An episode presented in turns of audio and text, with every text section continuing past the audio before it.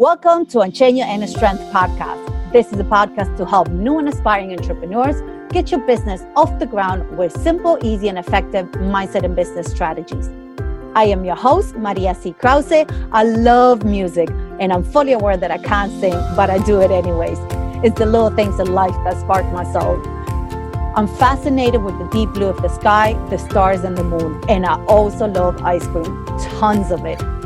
In this podcast, I bring special guests from all over the world from different backgrounds and niches of expertise who share their unique story and their most valuable tools, tips, and strategies to help you become more successful in all areas of your life.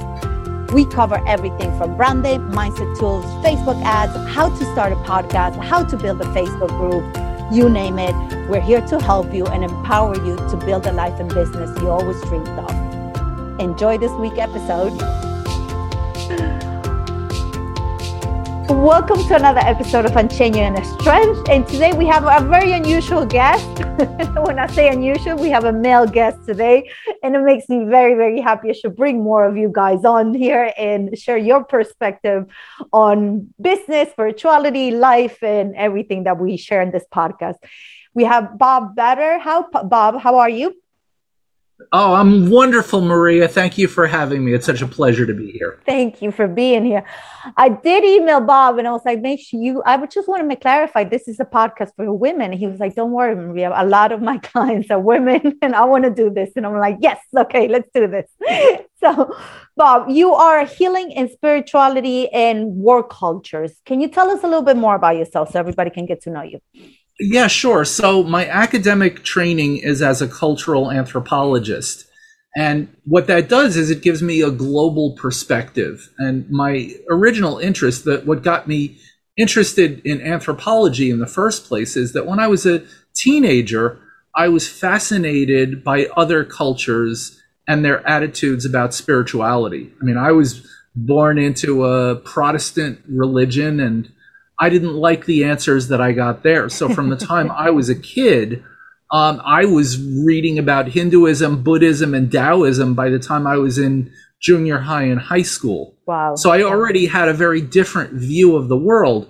Anth- what anthropology did for me was it helped me to understand the way that these spiritual traditions get practiced in di- widely different cultures all over the world. So originally, I wanted to do my field work in Asia. In fact, when I was in college as an undergrad, I went to India.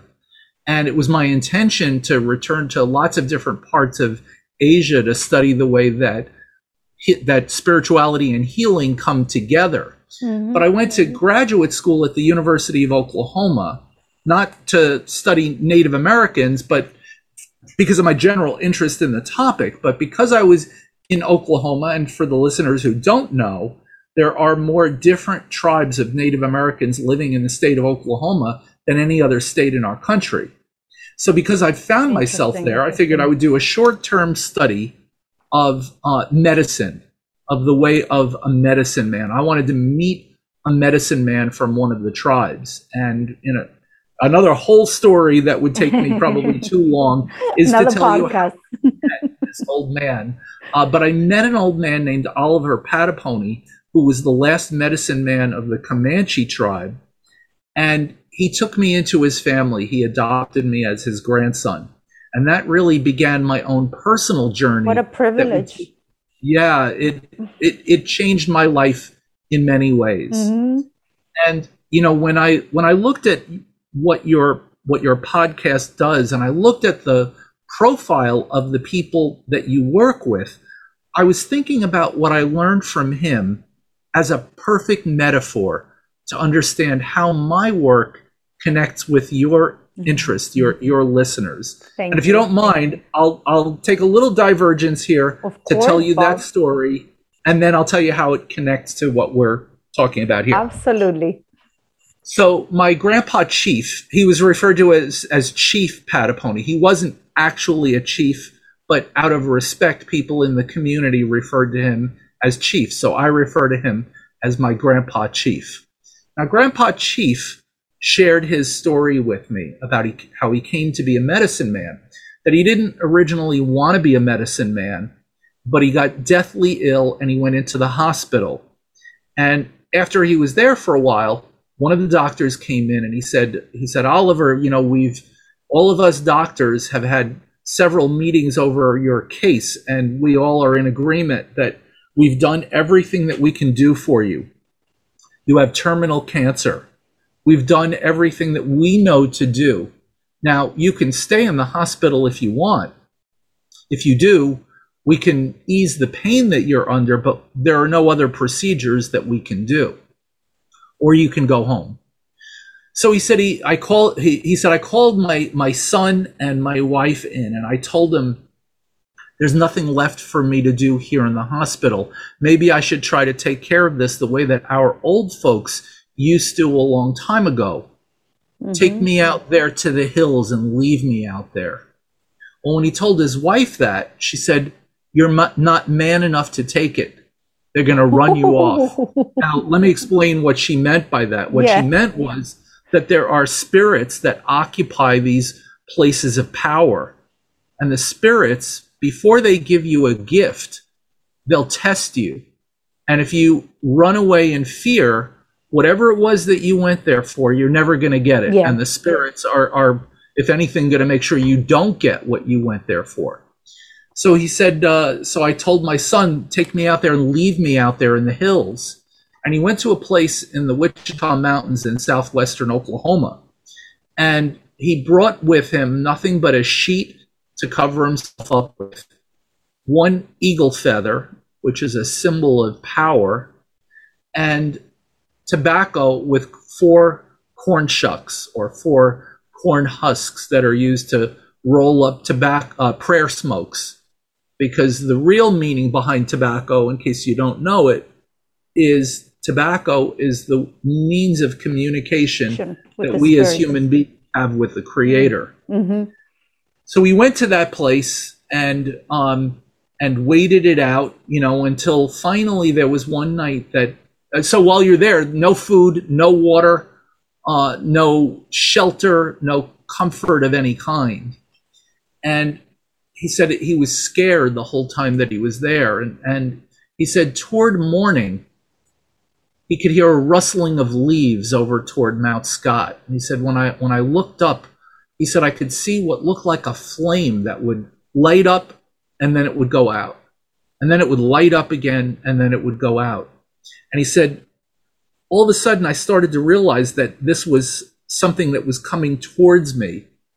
And it was a flame that was coming out of the mouth of it. And he referred to this as the as the visitor and he said, I could see a form as it got closer, and I got more and more scared. He said, I was I was a pathetic man. I was like when you take a fish and pull it out on dry land, it flops around helpless. He said, I oh, was oh gosh way. And he said then finally it got up in front of me and shot me with the fire. And he said when it when the fire hit me, he said that was it. Everything stopped. My heart stopped. My breathing stopped. I couldn't do anything but be frozen there in that spot until finally he said the visitor began to speak to me. And he spoke to me in my Comanche language. And the visitor said, he said, what are you doing here? And Grandpa Chief said, I'm sick. And the visitor said, there's nothing the matter with you. He said, they told me to go and take care of a man who's real bad off, but you're going to be all right. And the visitor started to take off to the west, but then he turned around one last time and he looked at my grandpa chief and he said, Son, did you know that this whole world that we live in comes to a standstill? This whole world stops and comes to a complete standstill for just a moment right before morning. And that's the time when things like me can enter into this world. Well, with Ooh, that, that gives me chills. Oh yeah. With that, the visitor took off to the west, which is often the direction that is identified with death. The visitor took off, and then a little while later, Grandpa Chief's son came and when he saw him, he ran up to him and he said, Dad, How did you make it through the night? It was so cold where you were at last night. And Grandpa Chief said, Well, where I was at, it was like springtime. And when they got down off that little rise where he was facing the mountain, everywhere else there was a hard frost on the ground. Wow. Because it had been so cold, except where he was. And shortly after that, he was walking down the street in this little downtown um, outside of where he lived. Um, he lived out in the country, but there was a little town called Apache, Oklahoma. And he said, I was walking down the road and this old Comanche medicine woman saw me. And she said, What happened to you? And he said, Nothing. What are you talking about? And she said, There's something different about you. And she really pressed it with him and said, So finally I explained to her what, what had happened to me. And she said, You know, you may not know it right now, but you're good for something. And sometime soon, you're going to find out what that is. Well, word started to get out to people that he had been through this amazing transformative experience. And he started to think back to when he was a little boy about the ways that he saw the medicine people doctor people who were sick. Now, we don't even know exactly when he was born because they didn't keep birth records back then, but he was probably born in the late 1800s. And when he was thinking back to the way the doctoring that he had seen, this was just shortly after the Comanches had been placed on reservations and and lived that very different lifestyle. He was seeing these these guys that that knew the really really old ways. So he was thinking back to the ways of doctoring that he had seen. And he said something came to me about how to doctor people who were sick. And I became a coal doctor. Now, let me tell you what that means. Remember that he was healed by fire. Mm-hmm. Now, the way he explained it to me was he said that that I look at it that that sickness is a fire, and you've got to fight fire with fire. So his doctoring was to build a fire and let the fire burn down to red coals and then reach in and take one of the coals out of the fire and put it in his mouth. And he said that what that would do is it would activate my power so that then I could take the patient's flesh in my hands and reshape it back the way that it was supposed to be. And the analogy that he used for me was that it's like when you have wet cement, you can move the wet cement the way that you want while it's wet and then when it dries, it stays the way it is. And he said, That's the way my patient's flesh is in my hands. I can move them back to the way that they're supposed to be. Now, let me fast forward that story to a story that was near the, the last time that I saw him alive. Whenever I would visit his home, he would tell me the stories about who he had doctored and what he had done since the last time I was there. And one day, towards the towards the end of my time living in Oklahoma, I went to his house and I asked him, you know, what's new, what what had happened, and he said I gave up doctoring. And I was shocked by that. I said, "Really?" I said, "Why?" And he said, "Well, to tell you the truth, now by by this point he's around 90 or so years old. And his so cancer is completely gone. Oh, his cancer's been gone, gone, for, for a long time. Yeah never went back to the doctor after that. never that. did so so this is towards the end of his life and he said you know i i lately i just feel like when i doctor somebody that it takes something out of me and i just i don't have it in me anymore and then the next time i went back he told me this story he said i was at the house one day and there was a knock at the door and i went to the door and there was a man standing there and behind him was a station wagon with his wife and his children in the car. And the man said to me, he said, uh, "You know, I have my wife with me, and I, I are you Oliver Pahdopony?" And Grandpa Chief said, "Yeah." And he said, "I'm hoping that you'll doctor my wife because she's terribly ill." And he said, uh, "Listen, I'd really like to help you, but but I, I gave up doctoring recently I hope you'll understand. I, I, you know, I feel bad, but I, I, I really can't do it. And the man was disappointed and he left. And then about a week later, the same man came to the door and grandpa chief answered the door and the, the man said listen i know you said that you gave up doctoring but honestly we have nowhere else to go the doctors are not able to do anything with her and i'm afraid she's going to die and I'm, I'm hoping that you'll reconsider grandpa chief said you know i'd really like to help you but like i said i gave up doctoring and he said just then my wife, wife came from behind me this was my grandma esther and she said, You heard what that man said. You heard him say that he has nowhere else to go. You have the obligation to help him. Well, Grandpa Chief doctored that man, uh, doctored that man's wife. And I, I honestly don't know what the outcome was of the doctoring, but it wasn't that long after that that he passed away. Oh. I, mean, I can't help but think that somehow he knew that that was what was coming. Now, I tell the story. The story is, in a way, it's a sad story, but that's not the reason I'm telling this story at all. I'm actually telling this as a, an incredibly strong, powerful story of inspiration. And here's why, and here's how I'm going to connect it back to the women uh, entrepreneurs and people who are interested in spirituality who are your listeners. Here's what that story tells me.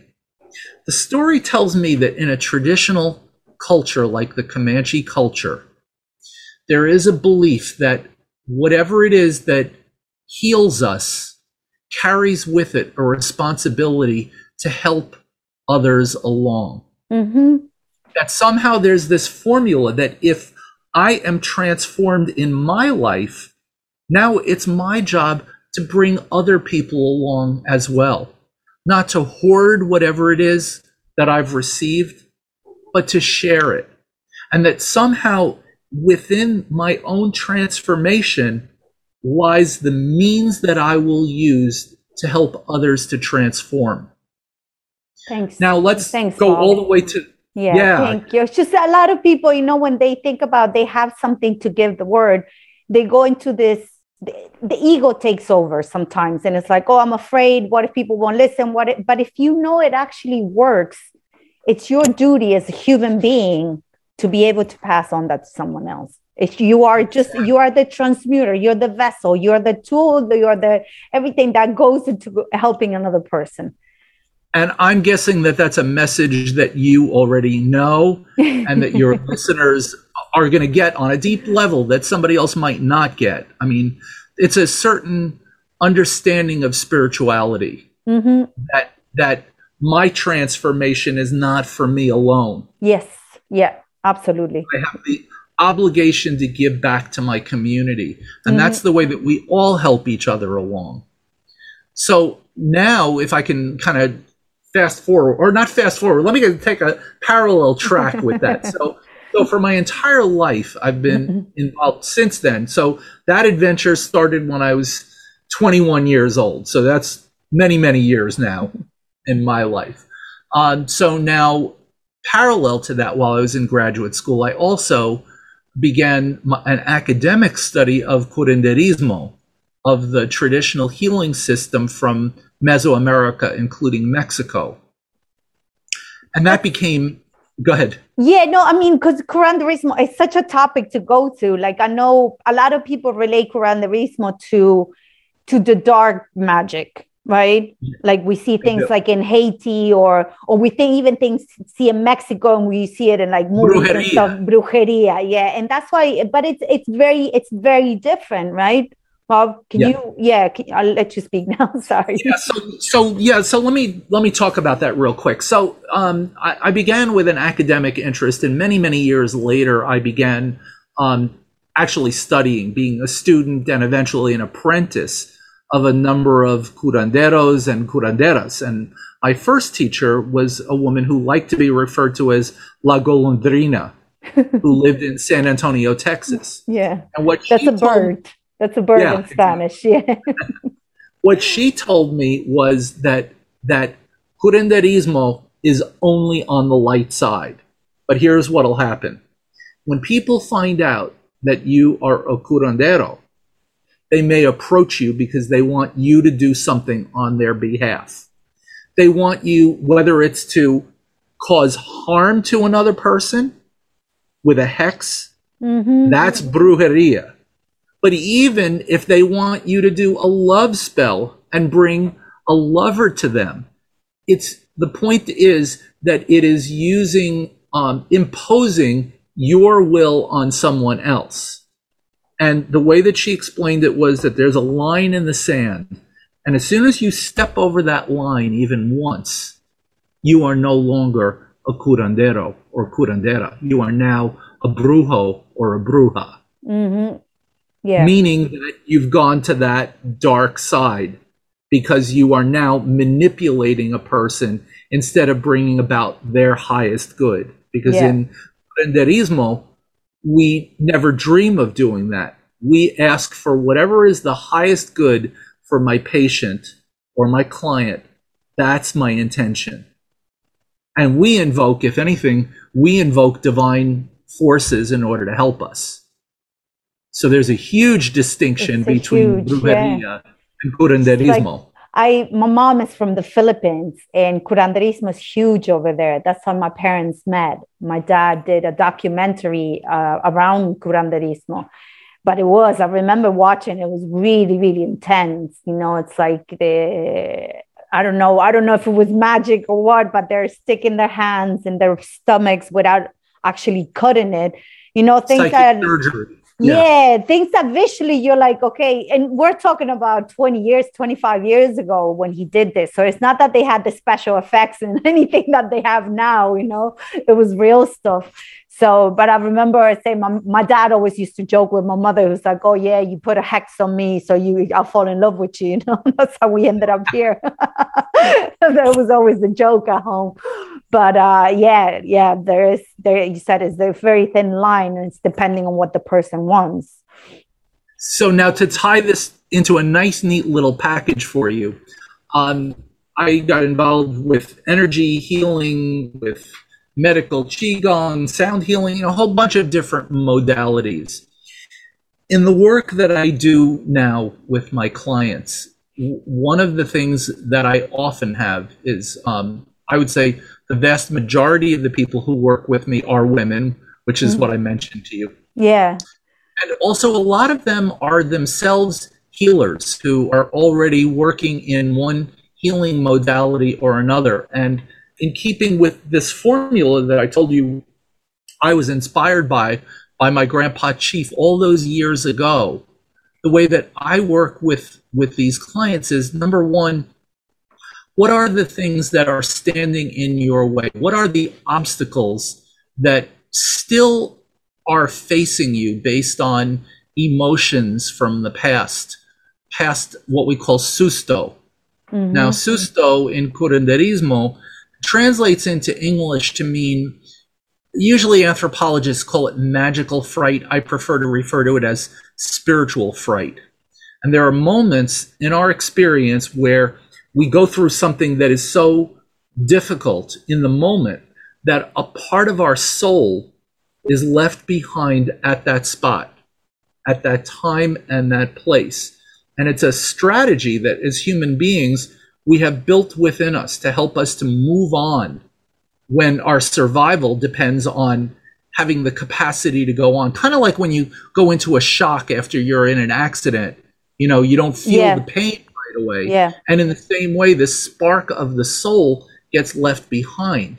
The problem is every time it happens, you lose a little bit more of your vital energy or life force. And if you have a string of sustos, which most of us do have, it means over the course of your lifetime, you have less and less energy to bring to your daily life until you're really, really depleted. And we have ways of bringing that spark of the soul back. Mhm. So the point is, we we work together to get rid of all of these obstacles, all of the things that that have been blocking the kind of spiritual growth that most of us want. And then, if I'm working with somebody who is a healer, we go to those sustos. We find out what do those sustos have to do with your way of healing, so that we craft a specific healing modality that's based on what their experiences were, their own hardships and their own traumas. And that is the way that each person has their own signature work. Now, it could be, it could happen through healing, but somebody could be an artist and their work is going to be about how they got healed, expressed through their art. It Absolutely. could be expressed through Mm. a business. It could be expressed in anything that you do, but somehow if it's connected to those limitations, again, if I go back to the formula of Grandpa Chief, your transformation is yours and yours alone and carries with it the seed of how you're going to help others to do the same, to mm-hmm. be healed of whatever is holding them back. That's so true. But, but I think a lot of coaches and healers choose, we choose to do what we do based on that. You know, I know some people is like, oh, are you certified? Did you do a course? And I'm like, my whole life was a course. you know, it was it was all those lessons that I learned through life to get me where I'm at today to say, okay, if you try this, I know it works because I tried it. Yes, you tweak things because everybody's different, of course, but you know the basic what your as you said your transformation is what's it i said transformations are the tools for somebody else's life Exactly. hmm So that's how that's how I would I would work with you. For example, I would say, Maria, what- you know, what transformed your life? Well, what made you want to be a coach in the first place? cool where would i start there's loads Maybe when I have you on my podcast, you can answer but I think because I always tell my clients, you know, life is not only one. There's not only one story; it's based on a thousand stories. And uh, as you were telling me yours before we started the podcast, it's interesting how one thing brings you to all these different things, and then it brings you back where you really wanted to be. Exactly. Right? It's just yeah. I told you a whole big, long, complex story Yeah. about how it all came full circle, yeah. and it had to do with a sacred intentionality to begin with. Yeah, yeah. It's that intention that you want. You wanted it for so long, but it, it kind of stayed in the back of your head, and life brought you to these different detours, and then you finally see yourself there, and you're like, "Oh my God, here we are. this is where I was supposed to be."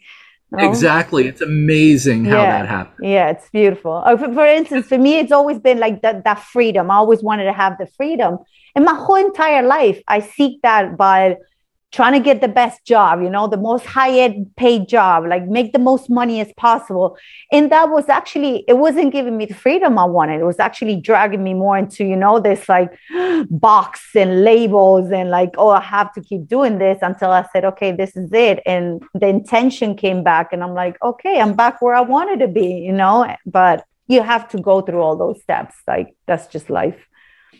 Because because in the back of your mind, if I can kind of Yeah. kind of look, re- retell your story.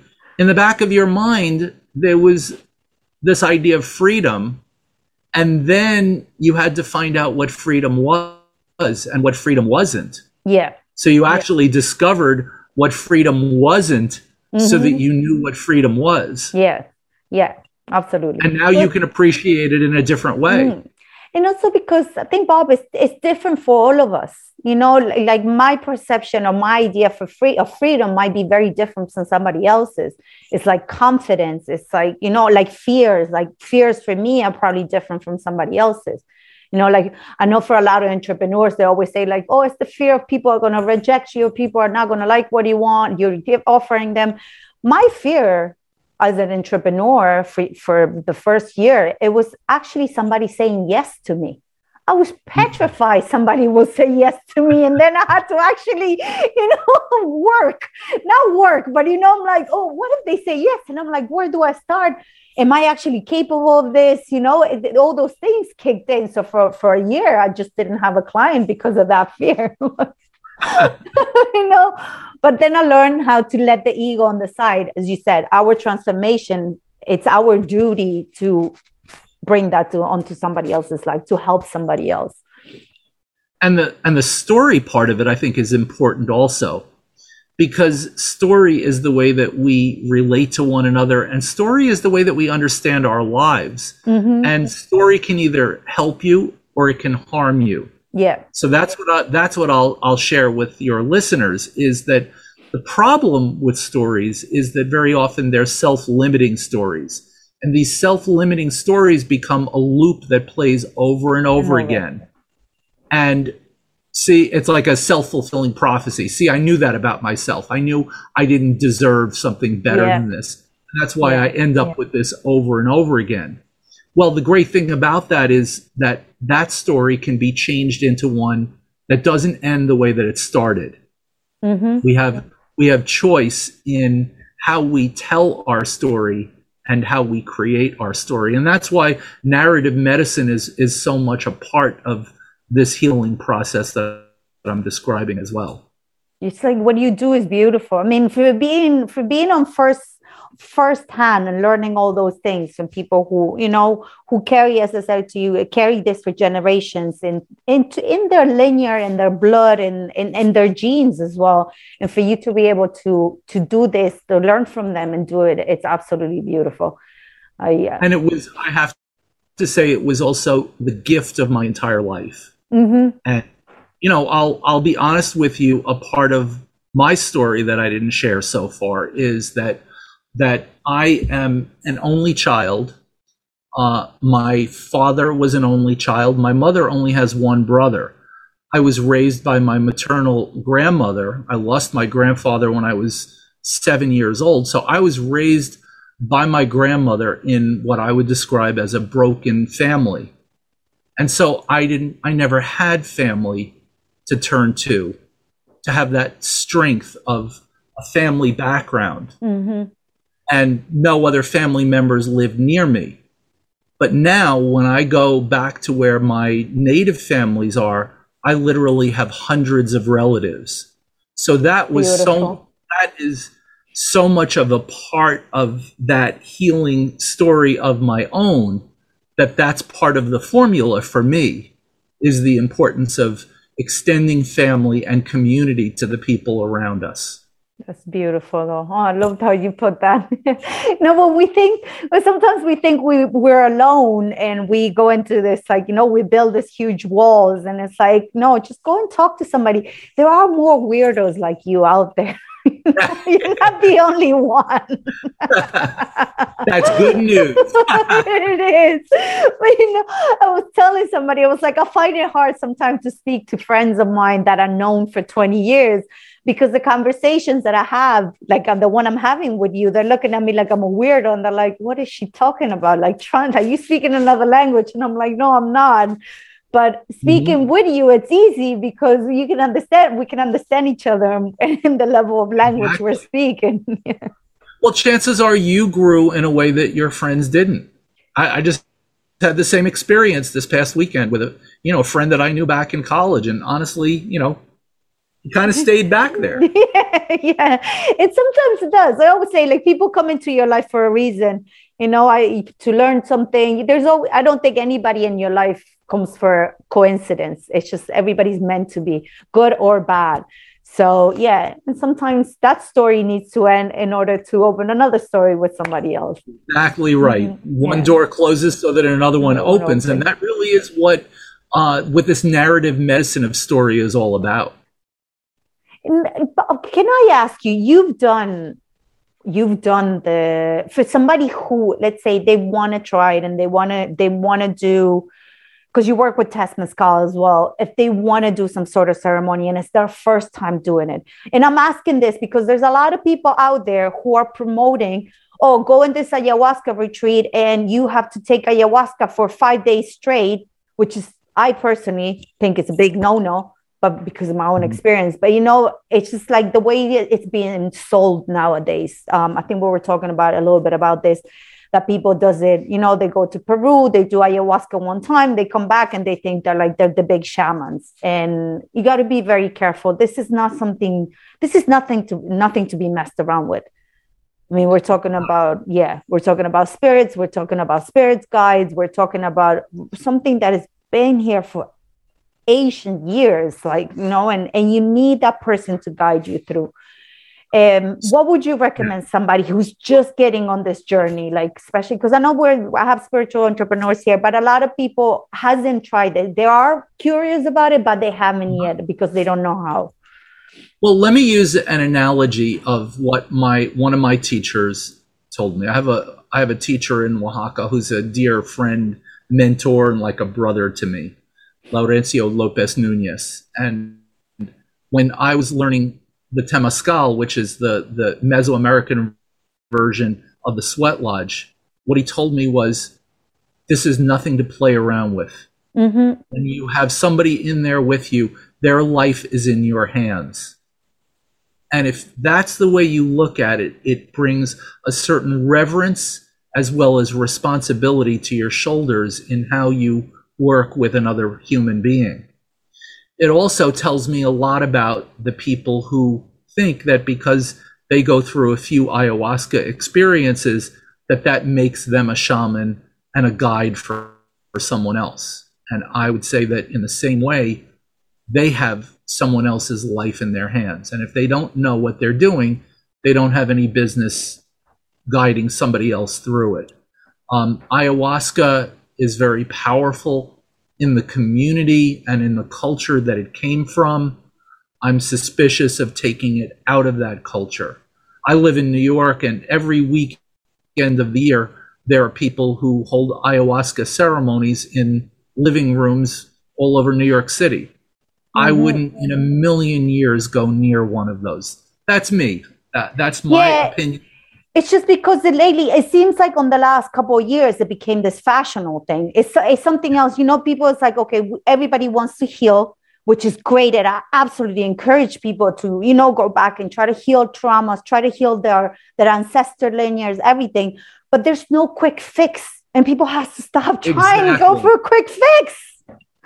That's exactly it's funny that you mentioned that. I was just having this conversation yesterday. Yeah. Um, but that's that's what people want. They want the quick fix, and my answer is always, you know, we go at our own our own pace. Whatever yeah. is right for you is the way that it's going to unfold. Once you're ready, the healing will pop.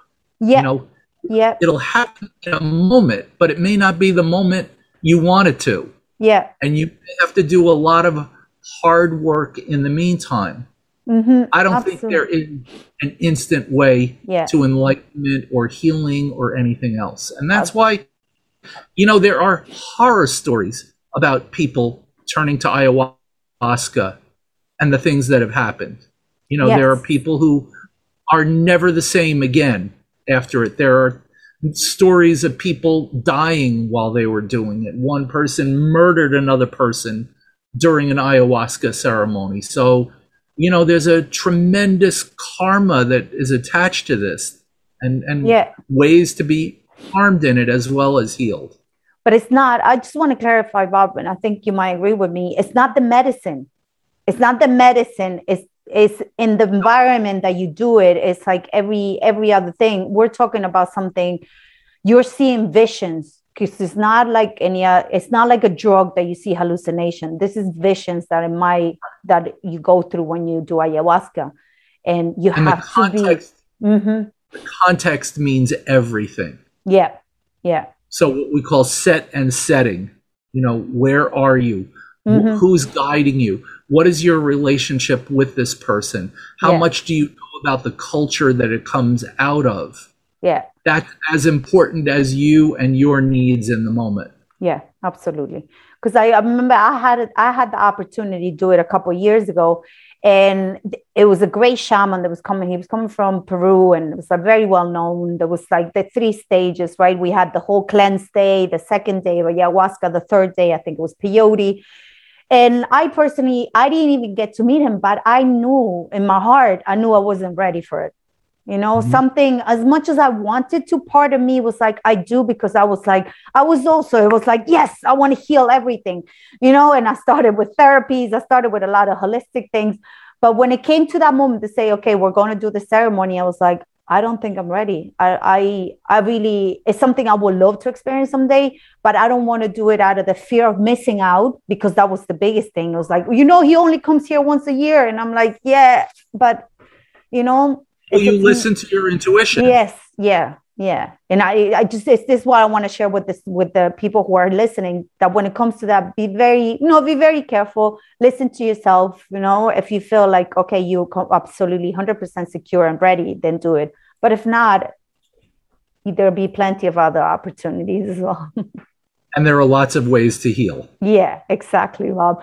So, Bob, I love talking to you. We are saying this, I was like, we could be talking here forever. So many different topics. Uh, I mean, spirituality, like, it, it's just like a, so many different things, you know, and in so many different ways of seeing spirituality, of practicing as well no we we don't have all our shit together. And i'm just going to say as simple as that you know? Because you're spiritual doesn't mean you have all your shit together. Every day is something new that you learn you know about True. yourself about others and and that's that's what you do. I mean it's just it's the process. But if anybody wants to reach out get to know you better work with you where they can find you? Well i'm gonna I'm going to even go a step further than that. I have something for free to offer all awesome. of your.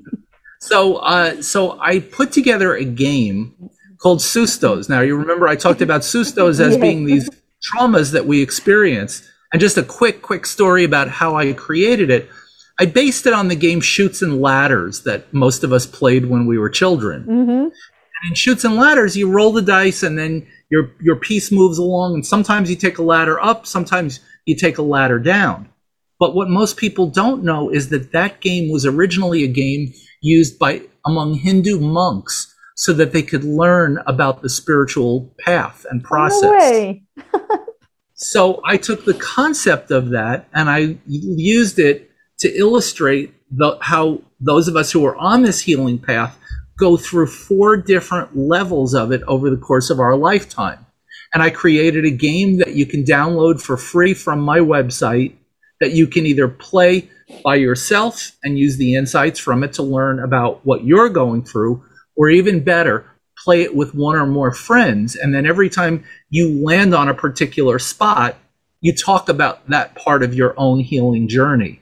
Oh and it's a God, good way to get it. to know each other. Yay. So it's a free download on my website, and you can find it easily enough by going to bobvetter.com. Okay. So my last name is Vetter, V like Victor, E T T E R. So go to bobvetter.com for that free download. And we have a community of people who are interested in spirituality and healing. You can find all my uh, podcasts. And Maria, I hope you're going to be on my podcast as well. Hey, I'm so excited. Yes, Bob, it's been such a such a pleasure talking to you. Loved it. Before we wrap up, I also like to ask you something. I always ask all the guests something different, but um, for you now, what was? look, I'm like, oh, it's so many. What was your biggest spiritual breakthrough on the last year, especially from, I'm going to say, especially counting last year, because I think last year was very big for all of us. Uh, this lockdown being, you know, spending yeah. so much time with ourselves, with our family, with not being yeah, able so to run me, away. for me, it was it was an interesting time because um, COVID, the COVID lock the lockdown here in New York was pretty severe. Intense, you know, yeah. we there when you go leave the house, there was nobody on the street. And for me, it made me really think about my own spirituality as um, being like a bear, you know, going into that period of hibernation, but coming out with this stronger medicine than ever. Mm-hmm. You know, a bear bear goes into this hibernation state and then comes back out, you know, and the bear is often connected with healing as well. So for me, it, it was both a time of, oh my goodness, where are we? How are we going to move forward from this? And also a time of great spiritual revelation and um, internal process, like a like a hibernation period, mm-hmm. but coming out stronger. That's how I feel. Okay, I love it. Thank you, thank you so much. I know it was. I, I said it for a lot of people who are spiritual. I know last year it was a lot of revolutions happening in emotionally and physically, everything. But uh, Bob, thank you so much uh, for everybody who's listening. Thank you for listening. If you have any comments or questions, just drop it on the on the thread. I'll put Bob's uh, info here as well. But make sure to check it out. It's easy to find him, bobvetter.com. Okay. And uh, we'll see you next time. And thank you very much, Bob. Thank you so much, Maria. Thanks. Bye. Thanks for tuning in, lovies. I love to hear your thoughts and opinions. So drop your comments or give us a shout. I'd like to get to know you more and what help and support do you need most to help you grow your business. I am Maria C. Krause, and I help entrepreneurs become more visible by sharing their unique story, inspire, heal, and make a bigger impact. If you'd like to become a guest or a collaborator in any of our platforms, or simply want to know about how I can help you take your business to the next level, you can find me on all social media platforms under Maria C. Krause, or check out my website for freebies and updates at www.mariackrause.com. Make sure to follow us and share with your best besties to get your weekly dose of inspiration and motivation to kick ass in life and in business. Love, light, be. Have a wonderful day, whatever in the world you are. Bye.